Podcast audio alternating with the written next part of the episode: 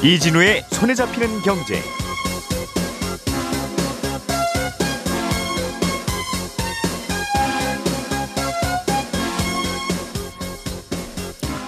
안녕하십니까 이진우입니다. 이 머지 포인트 사태를 계기로 국회에 잠들어 있는 전자금융법 개정안을 빨리 깨워서 통과시켜야 한다는 의견들이 나옵니다. 아, 이 법이 일정대로 통과만 됐더라면 이런 일은 없었을 거라 하는 건데요. 그래서 오늘은 이 전자금융법 개정안에는 어떤 내용들이 담겨 있었는지 그리고 이 법이 통과됐다면 정말 머지 포인트 사태를 사전에 막을 수 있었을 것인지 자세하게 들여다보겠습니다. 어제 있었던 부동산 중개 수수료 공청회에서 부동산 공제 증서 개편 얘기도 함께 나왔습니다. 이 공제 증서라는 게 부동산 중개 사무소에서 계약하고 나면 계약서 말고 한 장 더 복사해서 주는 일종의 보험 가입 증명서인데 이게 구체적으로 어떤 거고 어떤 점을 좀 바꾸려고 하는지 이 내용도 어, 들여다보겠습니다. 우리나라의 우유 가격은 원유 가격 연동제라는 방식으로 정해집니다. 그런데 최근에 우유 소비는 계속 줄고 있는데 우유 가격은 또 많이 오르면서 정부가 이 우유 가격 연동제라는 방식에 변화를 주려고 한다는군요. 어떻게 바꾸려는 건지 이 소식도 전해 듣겠습니다. 8월 18일 수요일 손에 잡히는 경제 광고 듣고 바로 시작하겠습니다. 오늘의 뉴스를 프로파일링 합니다. 평일 저녁 6시 5분 표창원의 뉴스 하이킥.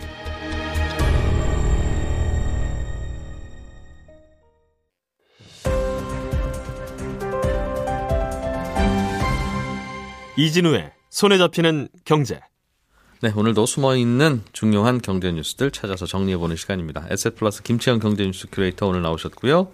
늘 계신 두 분, 김현우 행복자산관리연구소장, 손에 잡히는 경제 박서훈 작가 세 분과 함께합니다. 어서 오세요. 안녕하세요.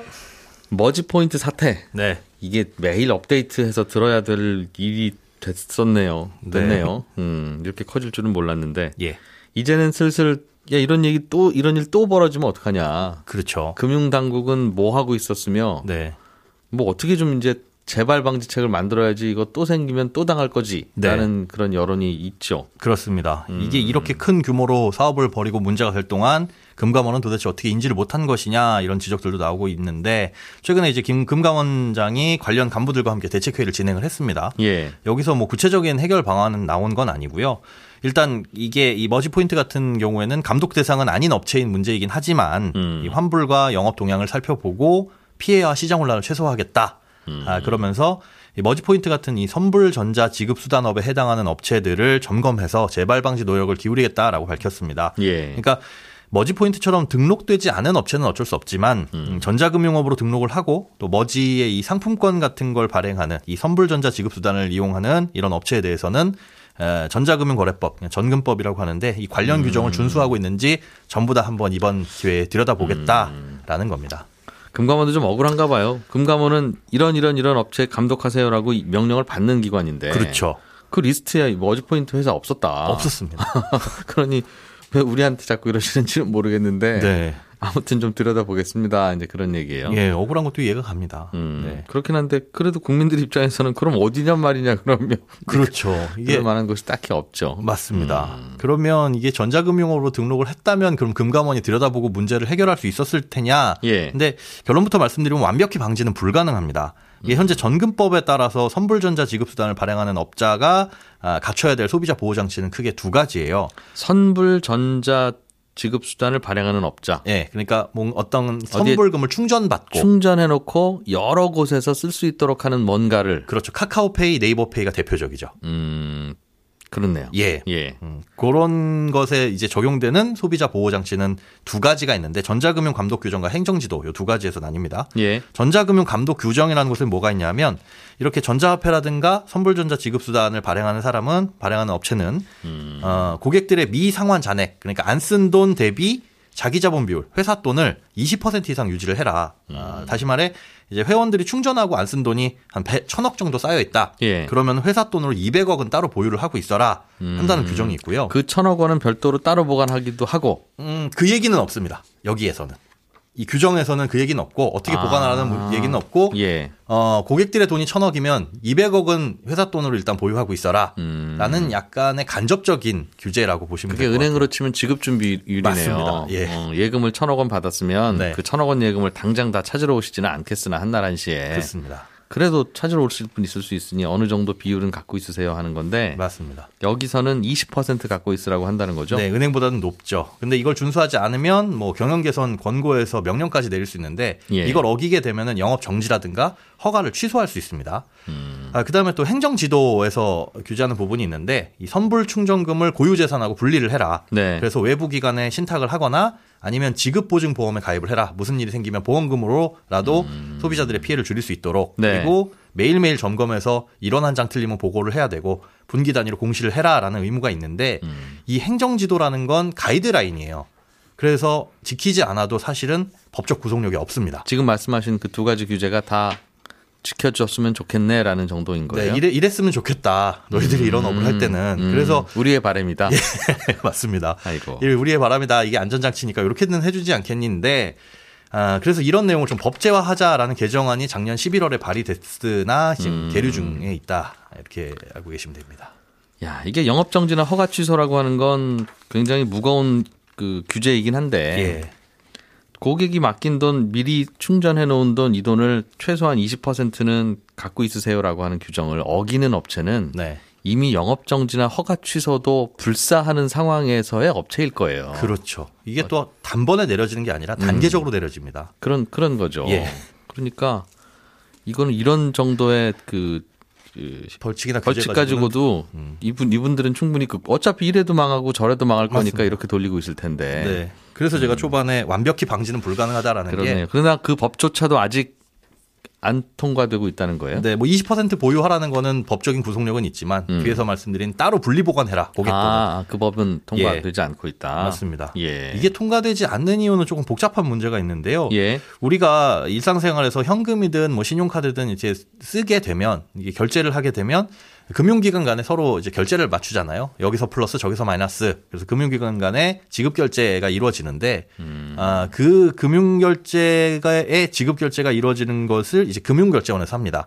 요걸 이제 한국은행이 관리를 하고 있어요. 그러니까 밤중에 12시 전 전후해 가지고 우리 이체 안 되는 이유가 그 은행들끼리 모여서 정산하느라고 그 시간에 그렇다면서요? 맞습니다. 제가 기자님께 500만 원을 보내 드렸는데 기자님은 저한테 300만 원을 보내 주셨다면 그거 왔다 갔다 하는 거 200만 원 으로 플러스하고 음. 이런 식으로 은행 간에 플러스 마이너스 맞춰보는 그 청산 절차나 뭐 그런 결- 거래가 이루어지거든요. 이게 음. 예. 금융결제원에서 이루어지는데 이걸 한국은행에서 관리를 합니다. 음. 근데 지금 현재로서는 선불전자 지급수단 그러니까 카카오페이나 네이버페이는 자체 플랫폼에서 이 청산을 완료를 해요. 음. 외부 이 금융결제원 같은 기관을 거치지 않고요. 예. 그래서 지난 11월에 발의된 그 법 개정안 내에는 이런 네이버페이나 카카오페이 같은 선불전자 지급 수단 업체들도 음. 외부의 이 금융 결제원 같은 곳에서 청산을 하도록 하자. 그래야 투명하게 볼 수 있고 음. 네. 그 투명하게 보는 걸 한국은행 너희들만 하지 말고 금융위가 들여다본다. 그리고 허가하고 관리한다라고 하니까 당시에 이제 중앙은행 저 하는 총재가 음. 중앙은행에 대한 과도하고 불필요한 관여다 이건. 그래서 아, 그러니까 정산은 굳이 들여다보지 않고 은행들끼리 모여서 알아서 하세요 해도 자기들끼리 하긴 하는데 그렇죠. 그 그래도 그 돈이 시중에 어떻게 도는지는 우리가 봐야 되겠다 싶어서 요즘 지금까지는 한국은행이 감독하고 있었던 걸 거기에 네이버 페이나 이런 선불 전자 지급 수단까지 포함을 시키면서 포함- 금융위가 들여다보겠다고 하니 왜 한국은행이 그동안 보던 걸 금융위가 들여다보려고 하느냐 그렇죠. 하고 기관끼리 싸웠던 거군요. 예. 그러면서 또 해외에는 중국 외에는 유사 사례가 없다. 어, 그러면서 그런 이유로 반대를 해가지고 좀 계류되고 있는 게 없지 않아 있습니다. 근데 그렇게 계류되고 있는 법 안에 오늘 말씀하셨던 그 중요한 그 내용도 같이 들어 있어서 그렇죠. 행정지도 요거를 이제 법제화시키자라는 건데 예. 그 부분이 같이 포함이 돼 있는 거죠. 아, 근데 이것도 모두 우리가 앞으로 선불 충전 그 카드를 만들어서 소비자한테 팔겠습니다라고 신고한 업체들만 이런 관리 감독을 받고 그렇죠. 머지 포인트처럼 우리는 그런 거 해야 되는지도 뒤늦게 알았어요, 몰랐어요라고 주장하는 업체들은 안 하고 시작할 때니까 맞습니다. 역시나 이게 법제화 됐다고 하더라도 못 막는 거죠. 사실은 못 막는다는 겁니다. 그래서 아쉬운 게뭐 무슨 머지 포인트가 어디 저기 섬에서 그냥 여- 한 100여 명 가지고 한 사업이면 모르죠, 당연히. 모르 지금도 어디선가 섬에서 그럴 수도 있다는 거죠. 모르는데 예, 이거는 굉장히 많은 분들이 다 가입하고 해서 피해도 이렇게 커질 정도면 음, 그렇습니다. 굳이 검사 아, 모르겠습니다. 이게 뭐 담당 직원은 바빠서 못 봤을 수는 있는데 예, 이게 사실상 그래서 전금법을 개정하거나 아니면 음. 과거에 사라진 상품권법을 다시 되살린다고 해가지고 이걸 미연에 방지할 수 있는 부분은 아닌 것 같아요. 예. 이번 사태를 이제 쭉 살펴보면 아쉬운 부분이 그겁니다. 이 머지 포인트가 이커머스, 그러니까 뭐 11번가나 지마켓 이런 데서 팔릴 동안 도대체 그 중개하는 어, 이커머스 업체들은 뭘 했냐. 여기가 적법하게 이걸 상품을 판매하는 업체인지 한 번만 확인을 해줬어도 피해가 이렇게 커지지는 않았을 거다라는 불만이 나오고 있거든요. 머지 포인트를 충전했던 그 뭐 쿠팡 같은 그런 곳. 예, 그런 곳. 중간에서 예, 해줬던. 근데 이게 전자상거래법상 그들도 억울한 게 우리는 통신 판매 중개자다. 아, 그래서 우리가 당사자가 판매 당사자가 아니라는 것만 명시하게끔 법에 되어 있거든요. 음. 물론 이제 모든 제품들의 적법성 여부와 뭐 품질이나 이런 것들을 확인할 수는 없지만 이렇게 일반 제품이 아닌 유가증권이잖아요. 음. 네. 이런 것들 정도는 이 업체가 판매할 수 있는 자격을 갖추었는지 정도만 확인을 했었으면 음. 그래도 피해가 커지지는 않지 않았을까. 음. 어쨌든 현재로서는 앞으로도 충분히 비슷한 사례가 일어날 가능성은 얼마든지 예, 있는 상황입니다. 지금은 충전하고 못 받은 분들 예. 내지는 그거 받고 고객한테 뭐 물건 판 후에 아직 결제 못 받은 자영업자들 네. 계속 지금은 그냥 기다려야 되는 거죠. 기다릴 수밖에 는 없습니다. 음. 사실상 뾰족한 방법이 없는 상황이죠. 자 박세훈 작가가 준비한 소식으로 넘어가 보겠습니다. 부동산 중개 수수료 달라진다는 얘기는 어제 잠깐 드렸었고 네. 그리고 방송 듣고 계시던 끝자리 9476 쓰시는 분께서 문자로 질문을 보내오셨는데 부동산 중개업소에 가서 이런저런 계약을 하고 나면 공제 증서 1억 네. 원 이렇게 써 있는 뭔가를 주더라. 네. 그거 그 뭐냐 이제 이런 질문을 주신 것 같아요. 뭐냐? 그리고 예. 왜 계속 1억 원만 써 있냐 몇 년째? 예. 그런 질문이신데 일단 공제증서부터 말씀을 드리면 네. 공제라는 건 소득 공제, 세액 공제 할 때 공제처럼 뭘 빼준다는 의미는 아니고요. 예. 여기서는 공동구제라는 의미입니다. 우리들끼리 음. 돈 모아서 혹시 무슨 큰일 생기면 그 큰일 당한 사람에게 보험금처럼 주자 라고 해서 만든 건데 예. 예를 들면 군인공제회, 경찰공제회 이런 거죠. 음. 공인중개소에서 주는 공제증서도 그런 겁니다. 공제증서에 1억 원 이렇게 써 있다는 건 음. 마치 1억짜리 보험에 가입돼 있어요라는 거랑 비슷한 개념인데 네. 공인중개사가 실수로 잘못된 물건 중개할 수도 있잖아요. 예. 그러면 고객이 손해를 보게 될 텐데 음. 그럴 때 1억 원까지는 공인중개사가 재산이 하나도 없어도 공인중개사 협회에서 배상을 해준다는 겁니다. 예. 이거는 공인중개사들끼리 자율적으로 하는 건 아니고요. 정부가 법으로 만들어서 그렇게 운영해라고 강제하는 겁니다. 그래서 전국의 모든 개업 공인중개사들은 반드시 가입을 해야 됩니다.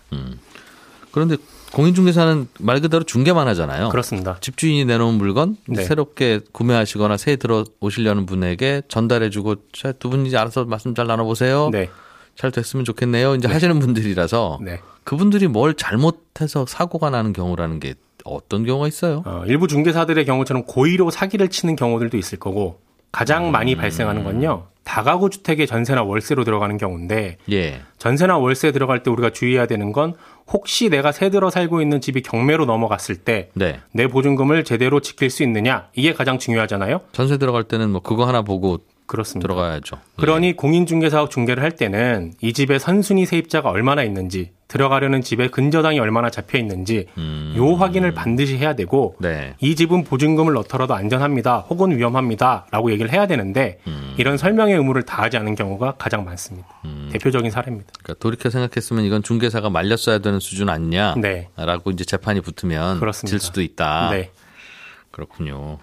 그러면 그런 일이 벌어졌을 때 공인중개사도 미안은 한데 나는 재산이 없네요. 그러면 그 1억 원까지는 공인중개사 협회가 내준다. 그렇습니다. 그럼 그 돈은 그돈 1억 원은 어디서 내줍니까? 무슨 돈으로? 공인중개사들이 매년 내는 공제료로 냅니다. 보험료. 매년 네, 예. 매년 공제한도의 0.22%를 공제료로 내거든요. 예. 그러니까 공제한도 1억으로 가입이 돼 있으면 1년에 22만 원 내는 거고요. 음. 협회에서는 그 돈 모아서 공제 비용 마련해 두는 겁니다. 네. 우리나라의 공인중개사가 작년 기준으로 한 11만 명 되니까 단순 계산으로는 11만 명 곱하기 22만 원 하면 242억인데 1년에 들어오는 보험료가 그렇습니다. 예. 공인중개사 등록만 하고 활동 안 하는 분들도 있고 그리고 이 공제료는 가입을 길게 하면 할수록 할인을 좀 해주고 있거든요. 예. 그러니 아마 240억보다는 적은 금액이 매년 거치긴 할 겁니다. 음. 찾아보니까 2017년도에 공개된 자료가 하나 있던데 당시에 거친 게 한 160억 정도. 그 정도. 였습니다.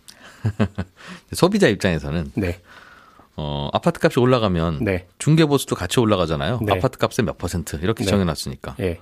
그런데 이 공제는 왜 언제부터 계속 1억 원이냐. 어, 이것도 사실은 제대로 하려면 네. 제대로 하려면 그 중개 사무소에서 거, 일, 지난해 1년 동안 거래한 금액의 몇 퍼센트 이렇게 네. 해야 거래 많이 하시는 분은 사고 날 확률도 많은 거니까. 그렇죠. 그리고 거래 많이 하셔서 돈 많이 버신 분한테 보험료도 좀 더 내세요 하면 네. 그게 좀 더 자연스러우니까 네.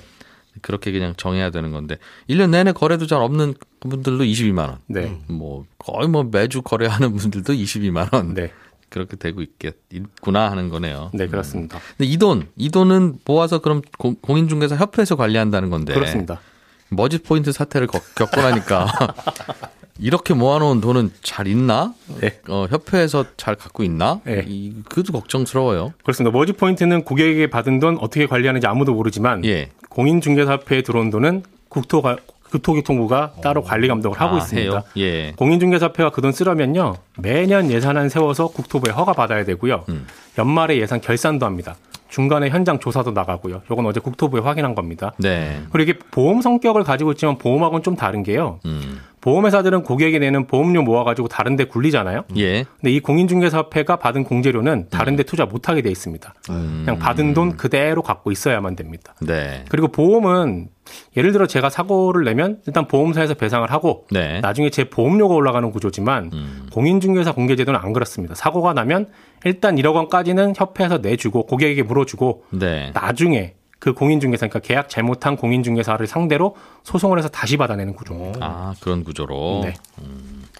알겠습니다. 근데 이거를 좀 금액을 좀 올려보자라는 안이 나왔나 봐요. 안 그래도 그 1억 가지고 요즘 사고 나면 그거 다 못 막습니다. 네. 그런 지적 때문에. 그렇습니다. 이거 좀 올려야 되지 않느냐라는 여론이 계속 있었는데 일단은 공제 한도 올리게 되면 예. 매년 내는 회비가 오르게 됩니다. 예를 들어 3억으로 하게 된다. 음. 그럼 지금은 20, 1억에 22만 원이니까 3억이면 66만 원 내야 되는 거거든요. 예. 그래서 중개사들의 반대도 있을 거고 음. 어제 공청회에서도 얘기가 나오긴 했는데 아직 어떻게 하겠다라는 안이 확정된 건 아닙니다. 음. 국토부 쪽에 물어보니까 일단 검토는 한다라는 계획인데 예.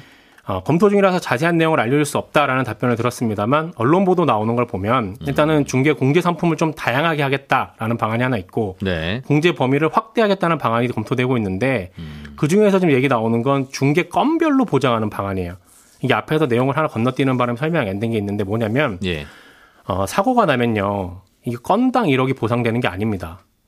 총액으로 1억이에요. 1년에 1억. 아, 그 중개 사무소 대표님 이 낸 사고를 예, 통틀어서 1년간. 1년에 1억 네, 원어치까지. 총액 1억입니다. 그러니까 제가 만약에 아, 제가 사고가 나서 예. 3천만 원을 받을 게 있다. 음. 근데 내 앞에 혹시 다른 사람이 사고를 쳐서 똑같은 공인중개사에게 음. 그분이 한 8천만 원을 먼저 가- 받아갔다. 나한테는 2천만 원밖에 2천만 안 원밖에 안 오는. 겁니다. 그런 구조예요. 어. 그러다 보니까 예. 1억이 너무 작다라는 얘기가 나왔던 거고 그래서 건당으로 하겠다라는 건데 이 건당은 2012년에도 정부가 한번 시도를 하려다가 네. 반발이 너무 커서 무산이 됐던 음. 적이 있거든요. 예. 앞으로 어떻게 개선이 될지는 지켜봐야 될 문제입니다.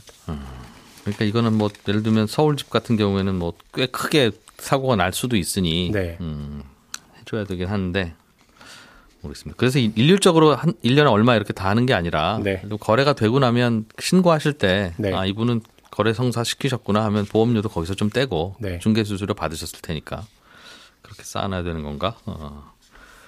하여튼 국민들이 신경 쓸게왜 이렇게 많아요. 김치형 큐레이터가 들고 오신 네. 소식 좀 보죠. 우유의 원재료를 원유라고 부르는데 그렇죠. 이 우유 가격은 그때그때 시장에서 정하는 게 아니라 원유의 원가를 감안해서 미리 정하는 뭐 원유 가격 연동제 이렇게 되고 있다면서요? 그렇습니다. 지난달 초에 한번 이 원유 가격 연동제를 말씀을 드린 적이 있고요. 예.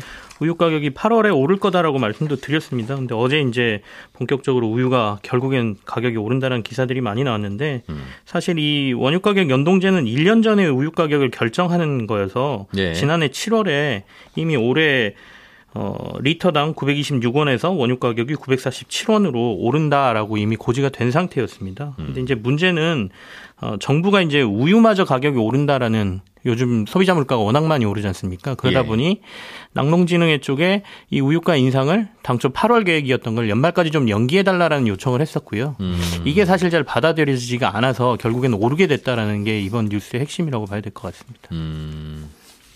그래서 가격 체계를 좀 바꾸고 네. 싶어 하는 겁니까, 정부는? 어, 정부는 두 가지를 보고 있는 것 같은데요. 그러니까 네. 원유 가격 연동제라는 게 사실상 수요와 공급에 따라서 가격이 결정되지 않는 구조입니다. 그러니까 음. 기본 원가라는 걸 가지고 있고요. 변동 원가라는 두 가지 요소로 결정을 하는데요. 기본 원가는 우유를 생산하는데 드는 비용을 말하는 거니까 매년 6월 1일 통계청에 공시된 우유 생산 비용을 가지고 하는 거고요. 예. 거기에다 소비자 물가를 감안해서 그 변동 원가라는 걸 반영을 합니다.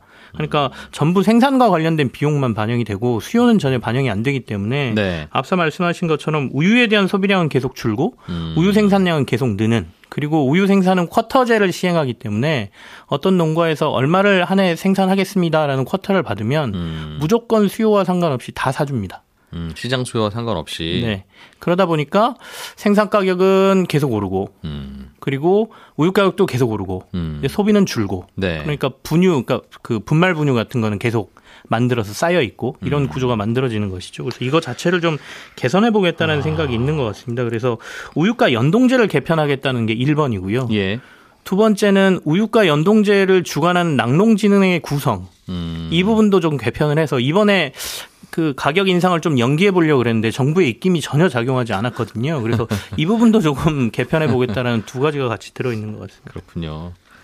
어찌 보면 우유 회사 입장에서 보면 네. 아니 시중에 우유 수요가 줄었으면 우유 가격도 낮춰야 되고 네네. 우리도 우리도 낮게 팔려면 농가에서도 좀 싸게 줘야 되는 거 아니냐 그때 네. 그때라고 생각할 수 있는데 농가 입장에서는 지금 젖소를 사면 앞으로 뭐 한 2, 3년 동안 최소한 계속 여기서 이제 길러야 되는데 맞습니다. 2, 3년 후에 우유값을 그럼 우리 보고 예측하라는 얘기냐? 우리는 그럼 축사는 못 한다. 대부분 영세하니까. 이게 낙농가의 어떤 생각했어요. 특징이 예. 반영된 거거든요. 우리나라만 있는 게 아니라 다른 나라도 비슷한 제도를 가지고 있습니다. 그러니까 낙농가는 사실 설치 산업에 가깝고요. 초기 투자 비용이 많이 들고 음. 예. 말씀하신 대로 오늘 1리터 생산한 젖소한테 내일 가서 너 5리터 생산해라고 하면 그게 안 되지 않습니까?